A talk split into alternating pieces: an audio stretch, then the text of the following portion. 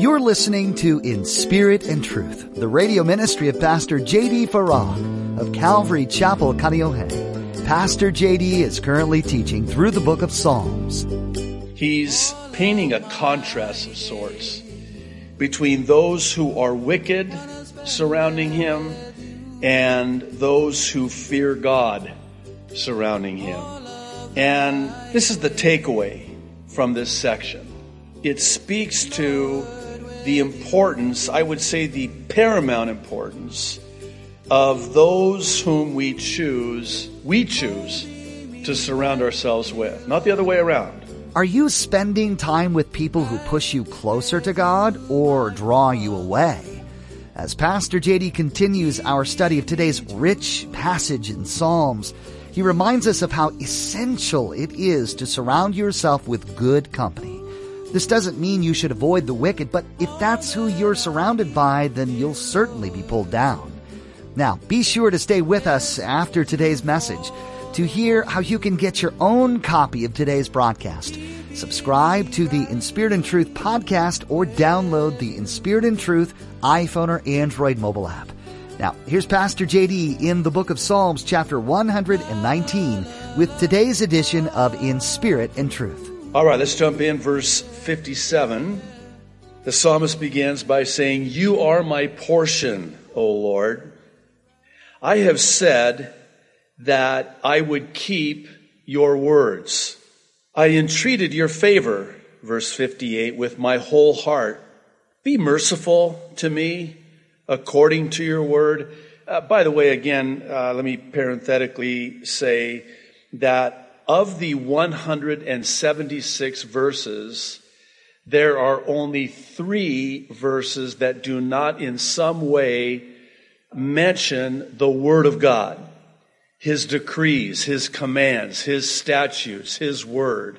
There's only three of the 176 verses that does not directly mention the Word of God. So as we read through this, you'll see this throughout. Verse 59 I thought about my ways. That's a good thing to do. And turned my feet to your testimonies. I made haste and did not delay to keep your commandments. The cords of the wicked have bound me, but I have not forgotten your law. At midnight, verse 62, I will rise to give thanks to you because of your righteous judgments. Now, I want you to pay particular attention to verse 63 and verse 64 here. He says, I am a companion of all who fear you and of those who keep your precepts. The earth, O Lord, is full of your mercy. Teach me your statutes. Okay. In this section, and this could very well be like the next section that we're going to get to here in a moment, could very well be a sermon unto itself because of the subject matter that the psalmist is dealing with here. He's painting a contrast of sorts between those who are wicked surrounding him and those who fear God surrounding him. And this is the takeaway from this section. It speaks to the importance, I would say the paramount importance, of those whom we choose, we choose to surround ourselves with, not the other way around. You know, sometimes in not choosing the influence that we allow to speak into our lives, the company that we keep, those that we surround ourselves with, they will choose you. So it is incumbent upon us to choose those very wisely, very carefully, very prayerfully that we would allow into our lives as an influence in our lives. An ungodly influence leads to ungodliness. I know that might sound like a firm grasp of the obvious, right? You hang around with ungodly people, it's not long before you yourself become ungodly as a result. And conversely, it works both ways. When you surround yourself with those of good character and of a godly influence, then that also can lead to a godly life. Listen to what Proverbs 13, verse 20 says. It says, He who walks with the wise men will be wise, but the companion of fools will be destroyed. This is one of those contrasting proverbs, as I like to call them, where the wisdom is in the contrasting between the wicked who do this, which leads to this, and the righteous, by contrast, who do this, and it leads to this. And when you see it in that way, and when you paint it on that canvas with that stark contrast, it really does change the complexion of it. In the sense that, and this is, bear with me on this, this is what I call the sway, meaning that uh, minus 10 and plus 10 is 20. So it sways both ways, as it were. So if I'm allowing those who are ungodly and those who are wicked to speak into my life, see that as the minus 10. Conversely, if I allow those who are godly and wise and righteous to speak into my life, that's the plus 10. Look at the difference. It's not a difference of 10, it's a difference of 20. I mean, it's a stark contrast. Paul, writing to the Corinthians in his first epistle, chapter 15, quite bluntly, true to form as we've gotten to know the Apostle Paul, chapter 15, verse 33 says this Do not be misled. It's actually stronger than that. Don't be deceived. Sometimes in his letters, he'll say, Don't be ignorant. Don't be ignorant. Don't be so misled and deceived. Bad company corrupts good character. I've heard it said this way. This is not a, a, biblical reference, but I think it has a biblical principle woven into the fabric of it. If you lie down with dogs, you're going to get up with fleas. I'll just kind of let you think about that for a moment.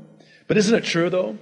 I don't know if it's possible to overstate the importance of those whom we allow to influence our lives, those that we allow to be a part of our lives, whether we realize it or not. And by the way, this is not just for young people. And yes, there are many apparent, present company included, who have tried to build this in to our children's life at a young age growing up because at a young age they are more vulnerable by virtue of the peer pressure and especially in this day in which we live, which for us who, I was telling my boys once that we have no idea what kind of a world they grew up in. I mean, not just when the internet, you know, came about, but when social media came bursting onto the scene and invaded our world and the lives of our children, it just changed everything. And the statistics are bearing this out. How many times will you read about somebody who uh, compares themselves with those fabricated photos that are posted on social media? They're not real anyway. And they look at the light. And I was, I remember many years ago when, when Facebook was like the thing and I mean, they were writing about how that people would go down, you know, their Facebook uh, feed and see all of their friends' postings, like when they buy a new car and or go on a vacation, and they're just like living the life. And here, here comes covetousness, here comes jealousy, here comes envy, and you start feeling bad. By the way, we're going to be talking about this in this uh, next uh, section that we're going to get to. But again, I, let me say it this way I think it is so important that we are so careful young and old alike. This is not limited to just young people, although they can be very vulnerable at a young age to the peer pressure and those influences, those ungodly influences in their lives. But I think for us, too, we have to be very careful when it comes to who we allow to speak into our lives. The one who is blessed is the one who sits at the seat of the godly counsel that is surrounding themselves with those who are of good character and those who are godly and those who are righteous. All right, let's get to this second and last section that we're going to look at tonight and spend the remainder of our time talking about, beginning in verse 65. The psalmist writes, You have dealt well with your servant, O Lord, according to your word. Teach me good judgment and knowledge, for I believe your commandments. Listen to verse 67. This is one of two times in this section the psalmist will refer to this. He says, Before I was afflicted, I went astray, but now I keep your word. It's almost like he's saying, you know, I was kind of wandering, backsliding, and then you afflicted me and you got my attention. And now I keep your word. It gets better, verse 68. You are good and do good. Teach me your statutes. Let me add here before we go any further that God cannot do anything unless it is good because that's who he is and how he is. Now we say it's kind of cliche. God is good all the time. All the time, God is good. But as we're going to talk about, the psalmist is going to deal with a very delicate matter concerning the goodness of God when everything that is happening to him contradicts what he knows to be true about the goodness of God. Let's call it a crisis of faith for purpose of discussion, because that's what the psalmist is talking about here.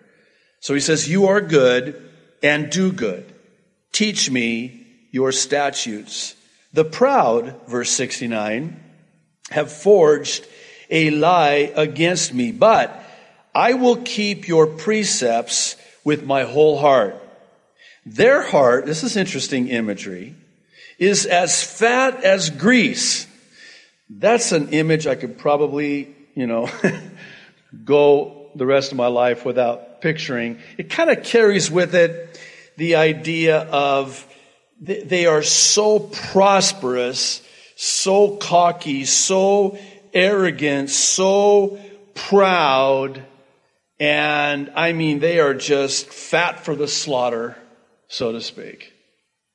Fat as grease, but I delight in your law. The implication being they don't. Now, verse 71, here it is again. He says, and I want you to notice this now because he's sort of taken a step further and qualifying it. He says, It is good for me that I have been afflicted. Really? Can you say that? When God allows hardship and difficulty and affliction into your life, usually it's the opposite that's true. Lord, why are you allowing this to happen? I think of Solomon in Ecclesiastes chapter 7 verse 14. You'll forgive the loose paraphrase, but he says this. During times of prosperity, enjoy. Don't apologize. Don't feel guilty. Hey, if God's blessing you and prospering you, enjoy it. And then he says this, but, I don't like those buts. Because you know the but's coming, right? During times of prosperity and joy. Okay. Where's the but? Well, is it here it is. But when, I wish it said if. It says when. When adversity strikes and it will, stop and consider and realize that God brings the one alongside the other so that man can discover nothing about his life or his future. Here's the meaning of it. God's going to allow prosperity along with adversity. He's going to bring them both side by side into our lives. When it's times of prosperity, enjoy it. But when adversity strikes, stop and consider. Now that God's got your attention, because isn't that how God gets our attention? When adversity strikes? I mean, when, when things are going well, I mean, we tend to, let's be honest, glide and abide. And it even shows up in our prayer life, doesn't it? I mean, our prayers are generic, for lack of a better word. They go something like this Lord, bless me, bless them, bless this, bless that, you know, in Jesus' name. And then off you go. Your prayers begin to decrease in frequency and intensity because, come on, man, things are going good. Everything I touch just kind of comes together. My daughter, she does this intentionally because she's just such a little rascal because she knows how my answer is going to be. So she'll go, Baba, how's life? And I always answer the same way. I think she just likes to hear the answer. I say this in response Life is hard, but God is good. Life is hard, but God is good. You know, when somebody asks you, hey, how's life treating you? Terribly! Life is really hard, but God is good. But God is good. So, Solomon is basically again contrasting prosperity with adversity realizing, and here's the wisdom in it, that it's only when adversity strikes that we'll stop, slow down enough, lower the volume of our lives down enough so that we can hear Him speak. Apparently, God has allowed this adversity into my life so He can get my attention because He did not have my attention when things were going well. I was too busy running here and there, to and fro. So now adversity has been allowed into my life, affliction has come. Now God's got my attention. Maybe He wants to show me something that He could not otherwise show me during times of prosperity. Maybe that which He desires to show me can only be seen during times of adversity because that's the only time that He's got my attention.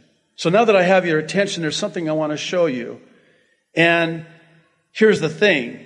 You, you don't know what I know. Your thoughts are not my thoughts. My ways are too high for your understanding.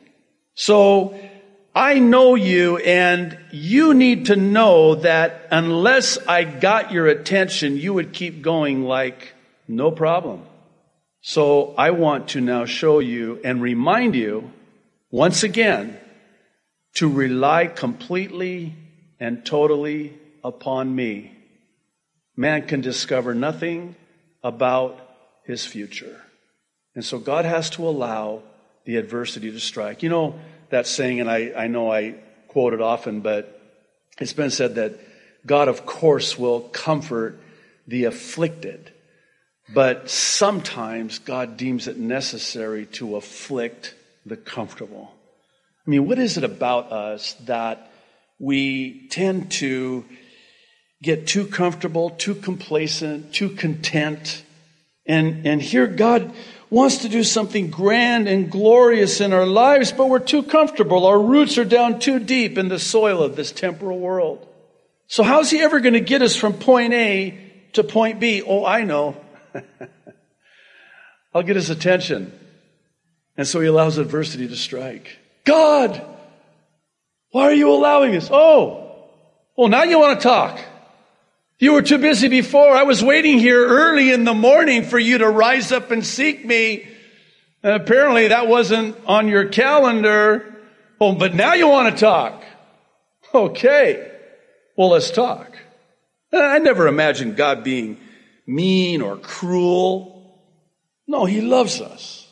And sometimes He wants our undivided attention. And if affliction is the only way to get our undivided attention, well, then guess what? Affliction it is. And apparently, the psalmist in this section is writing about a season in his life where he was getting away from the Lord. Perhaps we can presume that things were going well for him and he was prospering. And the reason I say that and believe that is because of what he says in 71 and 72. Listen, he says, It is good for me that I have been afflicted, that I may learn your statutes. In other words, the inference is, I would not have learned this any other way absent the affliction. And then in verse 72, he says, The law of your mouth is better to me than thousands of coins of gold and silver. Did you catch that? Might be reading too much into this, and if I am, you'll forgive me, but it seems to me that the psalmist had coins of gold and silver. He had tasted from the cup of prosperity.